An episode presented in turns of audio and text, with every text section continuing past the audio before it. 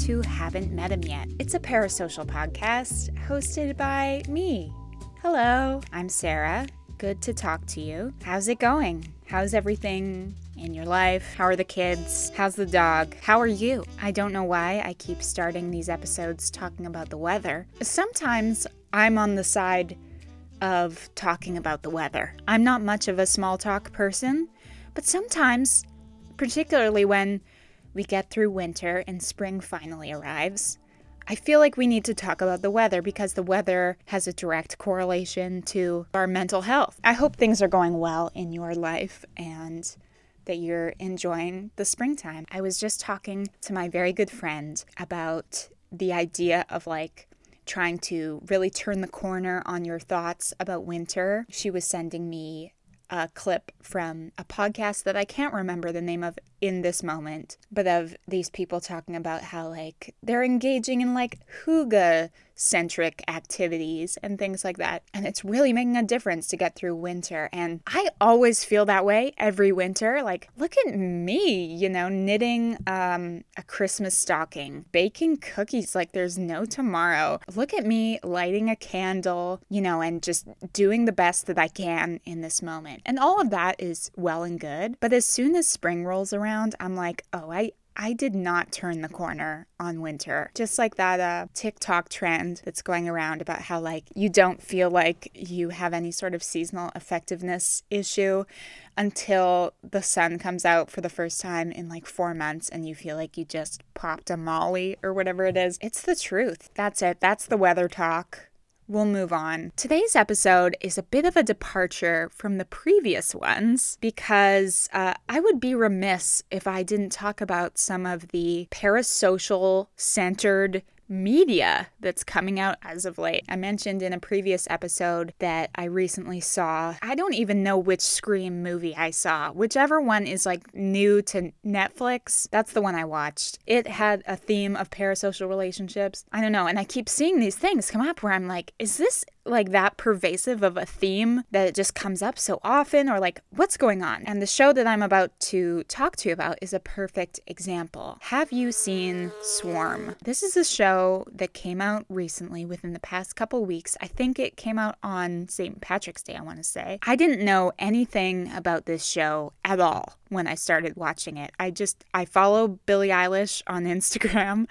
and I saw that she posted something, a clip from a scene. You'll probably know it if you've seen it. And I was thinking to myself, wow, she looks like she did a great job in that. Let me investigate further. Little did I know the entire show is rooted in a parasocial relationship. I do want to put some disclaimers out there. First of all, there are going to be some light spoilers in this episode. So if you have not seen Swarm and you're interested in it, then maybe skip this one. But I'm going to keep it as light as possible so that if by chance you're like, I don't know if I'm going to watch this, and then you end up watching it later on, hopefully I don't, you know, there's no major plot spoilers in here. Just kind of general thematic spoilers, I guess I'll say. also, if you haven't seen the show, just know that there's, I mean, I don't even know where to start in terms of like trigger warnings and content warnings in here. But in this specific podcast episode, trigger warning that there's going to be a mention of suicide and just some generally dark themes throughout. Some background on Swarm. It's available now on I believe Amazon Prime. This is a show created by Donald Glover and Janine Nabers. I love everything Donald Glover does big fan of Atlanta, big fan of all of his music. I listen to the Because the Internet album at least every December because what's weird is that album came out in December of 2013, I believe, and I listened to it a whole lot in that time period. And now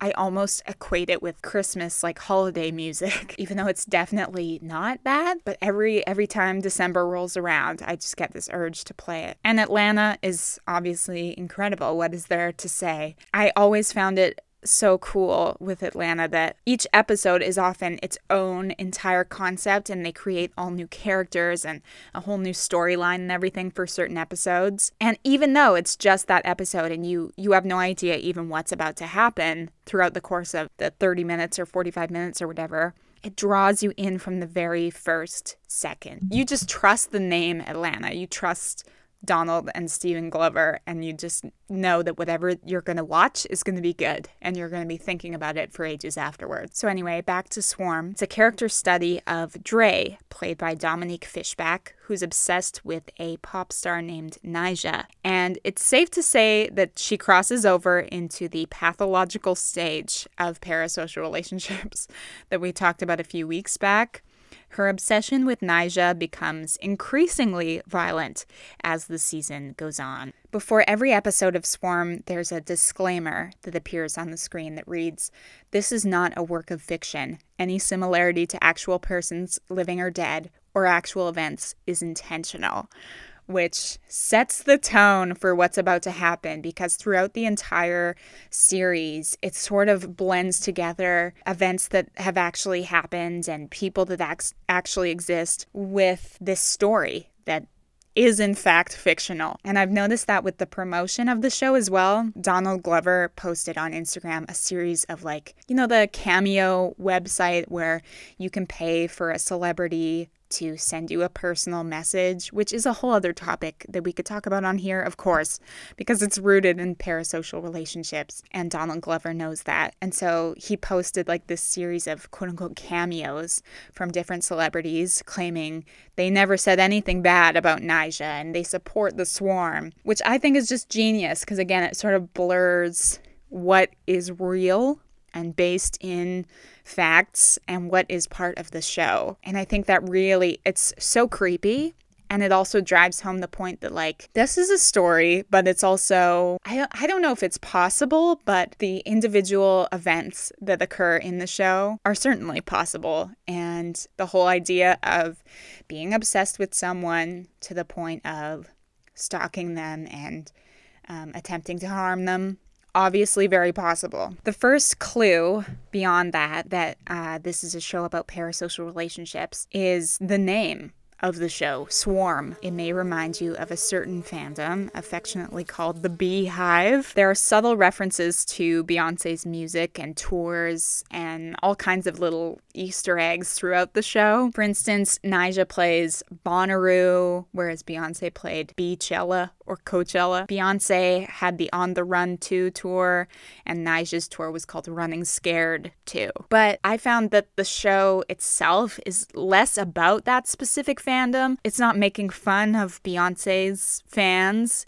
It's just like taking certain examples from that fandom and kind of applying it to the idea of fandom in general, if that makes sense. But even still, there are some interesting and tragic stories related to Beyonce's fandom that may have inspired the show. There's this article in IndieWire that talks about when Janine Nabers said in a Q&A, quote, in April 2016, when a certain visual album dropped, there was a rumor that a girl named Marissa Jackson killed herself because she realized that a certain pop star was being cheated on by her husband, unquote. Not so subtly referencing Beyonce's Lemonade. And Janine talks about how she heard about this and talked about it in a text thread with some of her friends and thought it was real until eventually that was just dispelled as not being true. But similar to that event, even though, you know, that didn't actually happen, Swarm also begins in April 2016 when Dre maxes out a new credit card to get Nyjah tickets for her and her sister, and her sister's name in the show is Marissa Jackson. So that one is pretty on the nose, that reference. Janine Nabers also said that every episode of Swarm deals with either real news stories, real events, or internet rumors that have been adapted for the show. So again, I won't spoil any of the murders in the show, but know that there are murders in the show, and many of them have roots in real murder and investigations, or as Janine said, kind of internet rumors uh, that are based in this idea of fandom. Something I found interesting from that same article in IndieWire is they reference Janine Nabers talking about how white men are primarily the main character, even when it comes to serial killers. Like, I think the Jeffrey Dahmer show that came out on Netflix, which I could not stomach. Even that was like one of the most successful shows in Netflix's history. I think. That's not based on any article I have here, but I'm pretty sure that's true. According to Janine Nabers, when Donald Glover came up with the idea for Swarm, he referenced a tweet that asked, quote, why does every black woman on TV have to be a therapist or a funny best friend or someone looking for love or a teacher? We can be crazy. We can be serial killers too, and the rest is swarm. Unquote. So that's that's essentially the basis of the show. And as soon as I sort of realized the basic premise and these kind of connections to the Beehive, Beyonce's fandom, I was like, what what's going on here? Is this based on a true story or what's happening? Like this idea of like, is this real or is this fictional? And according to this article I read on people.com, Beyonce had no involvement in the series, even though obviously Donald Glover and Beyonce are friends and have worked together in the past. And after the South by Southwest premiere, Janine Nabers said, quote unquote, of course Beyonce had seen the show, but couldn't share any more information. But apparently the morning after that Q&A, she took back her statement and said she doesn't know who's seen the series and who hasn't. Hmm, things that make you go, Hmm. a few other connections to Beyonce in the show. The character of Dre, her sister Marissa, is played by Chloe Bailey, who is signed to Beyonce's label, Parkwood. At one point in the show, Dre actually gets the chance to meet Nyjah, but she hallucinates and thinks she's eating what looks to me like a plum and it's later revealed that she did not, in fact, eat a plum, but she actually bit Nyjah. And that becomes like a recurring theme in the show for characters to ask, Who bit Nyjah? And there's a hilarious little bit on a daytime talk show called Helen, which doesn't leave much to the imagination in terms of what that's based on, where someone gets sort of interrogated into, into giving an answer to that question. And you can actually find a clip of John Legend on Ellen being asked that same question about who bit Beyonce because there is a whole mystery surrounding um, this after party for Jay Z's 444 album. Is that how you say that? I'm so uneducated. I apologize. Is it called 444 or 444? I'm not sure. Please roast me for that. I was reading this Vogue article that talks about how Tiffany Haddish claims that she knows who did it, who bit Beyonce. And she's named her. I'm not going to name her here. And so I guess that's no longer a mystery, but just a weird pop culture phenomenon. I don't know what else to say about that. So that's it in terms of like the true stories that the show is based on. But I think it's quite cool that, as I say, like the show starts out in April 2016 and it sort of coincides with this internet rumor of an event that happened in April 2016. And they sort of plot all these different events that actually happened or were things that were talked about, at least, um, even if they were just rumors in real life, here in reality. And they sort of took that timeline and created.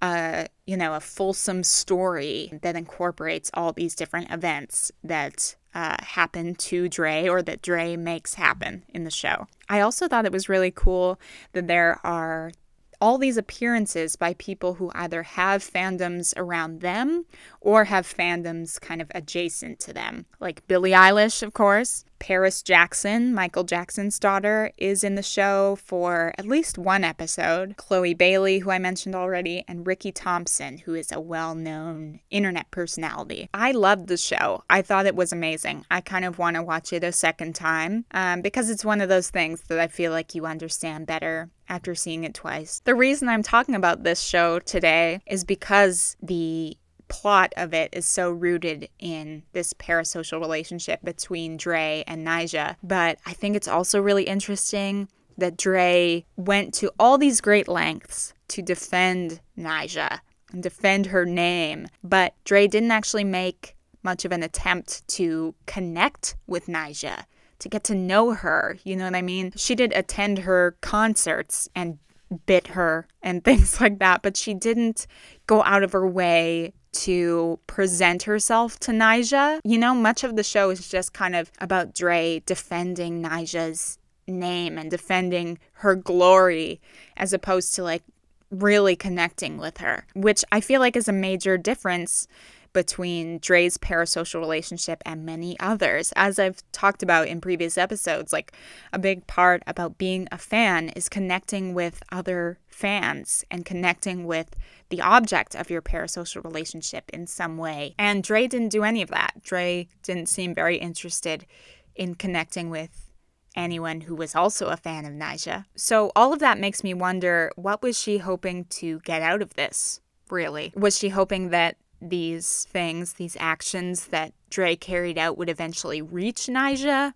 Or like what was the plan? My thought, and this is a big spoiler, it happens in the first episode, so if you're past there, that's fine, but just know that I'm about to say a big spoiler. My thought is that all these things that took place, all these actions that Dre took, were less about Nyjah. They were ultimately all about avenging Dre's sister's death and trying to gain her sister's acceptance even after death, rather than gain Nyjah's acceptance. Nyjah was more like a symbol, like an access point to Dre rather than somebody that she genuinely wanted to connect with. I yeah, I really think it had more to do with her missing her sister than anything else. And it's probably safe to assume that that's a comment that the creators of the show are making on maybe parasocial relationships in general. Like, you know, we seek out these relationships with people we don't know in order to make up for the shortcomings of the real life relationships we have? Question mark. Just a working theory that I have. But there's something to that for sure. I mean, let's be honest. I can even admit that of my own parasocial relationship that I'm sure I was compensating for something. Even if I wasn't fully conscious of it in the moment, that's probably what was going on, at least to some degree. Maybe I wanted another friend. Maybe I was, you know, blooming into a teenager and needed a powerful crush in my life. Maybe all of the above. I don't know. I think that that's a fair point to make. And obviously, Dre kind of, again, really takes it to the extreme here. Yeah, I see what they're doing. I see what they're doing. I see what they're saying. I'm picking up what they're putting down. I'm reading their mail. And, you know, I get it. I like it. Also, I just want to say I think I have seen Dominique Fishback's other work, at least a bit of it, but she is absolutely incredible. Wow. I, I don't, it's the best performance I feel like I've seen from an actor in a really long time. She's like a shapeshifter is like what I would use to describe her. Because from episode to episode, as you'll see if you watch it or if you have watched it, she transforms into these other versions of her character. And you you don't recognize the version of her you saw in the previous episode almost.